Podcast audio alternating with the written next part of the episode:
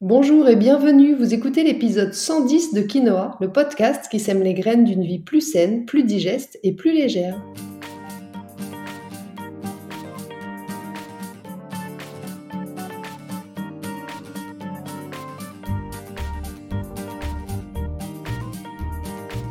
Je suis Julie Coignet, naturopathe spécialisée dans les troubles digestifs et les maladies inflammatoires chroniques de l'intestin. J'accompagne aussi les femmes enceintes, les enfants et les sportifs via des consultations sur Montpellier ou à distance, des programmes en ligne et depuis peu des cours de yoga dans ma petite ville de Pérol aux portes de Montpellier. Ma mission à travers ce podcast est de vous aider à comprendre simplement comment vous fonctionnez pour que vous puissiez mettre en place de nouvelles habitudes de vie plus saines, mais aussi gagner en légèreté au niveau de votre corps, de votre digestion et de votre esprit. Et justement, on va parler de l'esprit dans ce 110e épisode de Quinoa.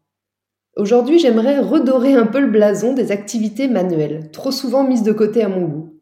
De quoi s'agit-il? Quels sont les bienfaits des activités manuelles qu'on appelle aussi souvent les loisirs créatifs? Je vous explique tout ça dans cet épisode.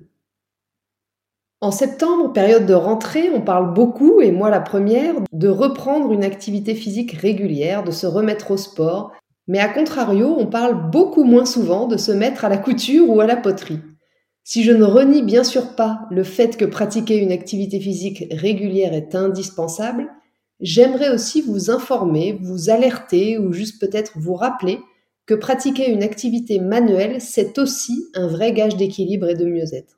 Pour commencer, je vais me permettre de préciser un peu mes propos et de vous rappeler que les activités manuelles, qu'on appelle aussi loisirs créatifs, elles englobent toutes les activités manuelles qui font appel à la créativité pour produire des objets ou des œuvres faits main. Ce n'est donc absolument pas réservé aux enfants, aux seniors, aux personnes qui s'ennuient ou aux personnes ultra créatives. Lorsque vous jardinez, vous faites une activité manuelle. Lorsque vous repeignez un meuble, lorsque vous bricolez, lorsque vous peignez, lorsque vous tricotez, et la liste est longue, vous faites une activité manuelle. Oui, mais moi je ne sais rien faire de mes dix doigts. J'entends souvent cette phrase et je me la suis moi-même très souvent répétée. Alors oui, peut-être pour le moment, mais comme on ne naît pas coiffeur ou pâtissier, ça s'apprend. Et pourquoi je vous parle de ça? Eh bien parce que les bienfaits des activités manuelles sont énormes. Dans le passé, rappelez-vous, c'est la fabrication d'outils qui a facilité l'évolution de l'espèce vers ce que nous sommes aujourd'hui. Cet axe constitué entre l'œil, la main et le cerveau favorise en nous de multiples bienfaits. Alors petite précision tout de même, travailler avec vos mains ne signifie pas tapoter toute la journée sur un ordinateur, on est bien d'accord. On parle ici d'une activité plus profonde, quelque chose qui va renforcer vos connexions neuronales et donc aider la plasticité de votre cerveau par la création et la transformation. C'est ce processus créatif très satisfaisant qui est bénéfique. De nombreuses études le prouvent aujourd'hui. Pratiquer une activité manuelle a de nombreux bienfaits sur le mental, le moral, la gestion du stress, la vivacité d'esprit ou encore la gestion de vos émotions. Tout d'abord, les activités manuelles favorisent la concentration. Dans notre monde actuel, avec nos vies actives, voire suractives, notre esprit est toujours en ébullition. On a l'habitude de faire plusieurs choses en même temps, on est même souvent très fier de fonctionner comme ça, alors qu'en réalité, seuls les ordinateurs sont vraiment capables d'être multitâches. Pour nous, c'est beaucoup plus compliqué et même très épuisant à force. Alors que faire une activité manuelle, ça va vous permettre de contrecarrer tout ça et de vous poser, de vous obliger à canaliser vos pensées sur une seule chose et un seul objectif, la réalisation de quelque chose. Quel que soit ce quelque chose. C'est donc idéal pour se focaliser sur le moment présent, pour être très concentré et se reconnecter à soi. Par conséquent, les activités manuelles participent aussi grandement à diminuer le stress. Sans forcément vous en rendre compte, lorsque vous démarrez une activité manuelle, quelle qu'elle soit, votre concentration est optimale et votre système nerveux se régule, votre souffle est plus calme, vos muscles se détendent. N'avez-vous jamais remarqué ça? J'ai souvent observé être plus calme, relaxé, donc moins stressé après avoir jardiné par exemple, mais ça marche pour toutes les activités manuelles. Mais les bienfaits de faire quelque chose avec ses mains ne s'arrêtent pas là, même si c'est déjà pas mal. C'est aussi un très bon moyen d'exprimer votre créativité et vos émotions. Si vous faites de la peinture, par exemple, vos choix de couleurs ne seront évidemment pas les mêmes si vous êtes dans une phase très triste ou très joyeuse. Ça va vous servir aussi d'exutoire en quelque sorte. Et comme on dit, une fois que c'est sorti, ça va toujours mieux.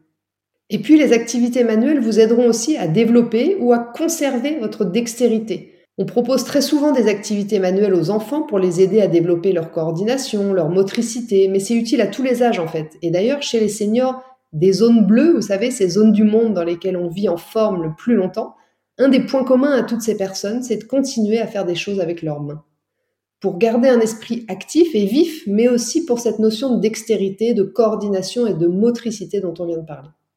Enfin, les activités manuelles vous aideront également à améliorer votre confiance en vous. Quel que soit le résultat final de votre activité, joli ou pas, tout ça n'est que très subjectif, vous ressentirez un sentiment de fierté d'être allé jusqu'au bout et de pouvoir dire c'est moi qui l'ai fait. Essayez, je vous assure que c'est très agréable. Ça booste vraiment le moral et ça donne même envie de recommencer. Et puis enfin, bis, les activités manuelles permettent de lutter efficacement contre la dégénérescence cérébrale. En fait, elles permettent à la fois de développer la créativité, comme on vient de le voir, mais aussi la mémoire, l'attention, la concentration et la plupart du temps également le lien social, si important à notre épanouissement mental. Donc vous l'aurez compris, c'est pour toutes ces raisons qu'il est vivement conseillé de faire des choses avec vos mains, même si ce n'est pas très naturel pour vous. Justement même, j'ai envie de dire, surtout si c'est pas très naturel pour vous, parce que ça veut sûrement dire que vous êtes très cérébral et donc que vous avez encore plus besoin de lâcher prise et de repos mental. Le fait de faire amène une stimulation des sens. Et on arrête de penser à mille choses en même temps pendant quelques minutes ou quelques heures, et ça, ça fait un bien fou. Dans notre monde où tout va de plus en plus vite, je peux vous assurer que prendre régulièrement un temps pour vous poser sur une activité manuelle vous apportera de grands bienfaits. Et je ne suis pas la seule à le dire ou à le vivre, puisque les activités manuelles sont en plein essor. On entend de plus en plus de personnes se mettre à la poterie, à la couture, à la customisation d'objets, et même de plus en plus de personnes qui lâchent leur job dans les finances ou le marketing, des jobs très intellects, pour revenir à un métier plus manuel de boulanger ou de cordonnier. Je suis sûre que vous avez tous quelqu'un autour de vous qui a vécu cette expérience. En fait, pendant des années, on a donné beaucoup plus de valeur aux activités intellectuelles, preuve de notre intelligence, mais aussi de notre évolution. Mais ça ne peut pas durer. Le nombre de burn-out est en hausse chaque année, nos têtes explosent. Donc remettre du sens dans nos mains, dans nos gestes est selon moi devenu vital. Et revaloriser l'activité ou le travail manuel, c'est devenu essentiel. Nous priver de travailler avec nos mains, c'est vraiment contre nature. C'est d'ailleurs physiologique. Toucher, mouler, peindre, jardiner, toutes ces activités génèrent des endorphines, les fameuses hormones du bien-être, et en même temps réduisent la production de cortisol, l'hormone du stress, ce qui permet très clairement de contrebalancer le stress chronique, mais aussi l'anxiété et même certains états dépressifs. Alors bien sûr, ça ne suffira pas toujours selon les cas, c'est certain, mais ça aide sans aucun doute. Donc, chers auditeurs et auditrices, si vous êtes sujet à un stress chronique, à de l'anxiété permanente, bref, à un mental agité, surexcité en permanence, faites du yoga, méditez, oui, mais lancez-vous aussi dans une activité manuelle régulière. Et vous m'en direz des nouvelles. Maintenant, il ne vous reste plus qu'à trouver l'activité qui vous plaît, qui vous motive, qui vous détend, pour profiter de l'état de flow, comme au yoga, pendant lequel le monde s'arrête, tout s'arrête autour de vous, pour le plus grand bonheur de votre santé mentale. Voilà, sur ce, ce petit épisode 110 de Quinoa touche à sa fin. J'espère qu'il vous a plu et qu'il vous aura donné envie de vous lancer en cette rentrée dans une activité manuelle. N'hésitez pas si vous voulez réagir sur cet épisode ou me poser des questions, vous pouvez m'écrire sur Instagram, juliecoignet-du-8 naturopathe. Je vous lirai et je vous répondrai avec plaisir. Et puis surtout, si vous aimez ce podcast et si vous avez aimé cet épisode, pensez à laisser un avis sur votre plateforme d'écoute préférée. Ça permet de faire découvrir le podcast à d'autres personnes qui auraient peut-être elles aussi besoin d'avoir toutes ces informations ou toutes ces connaissances pour vivre plus sereinement. Donc merci beaucoup à celles et ceux qui prendront le temps de le faire. Pensez également à vous abonner à ma newsletter pour ne rater aucun épisode du podcast, mais aussi pour suivre mon actualité et profiter de conseils chaque semaine directement dans votre boîte mail.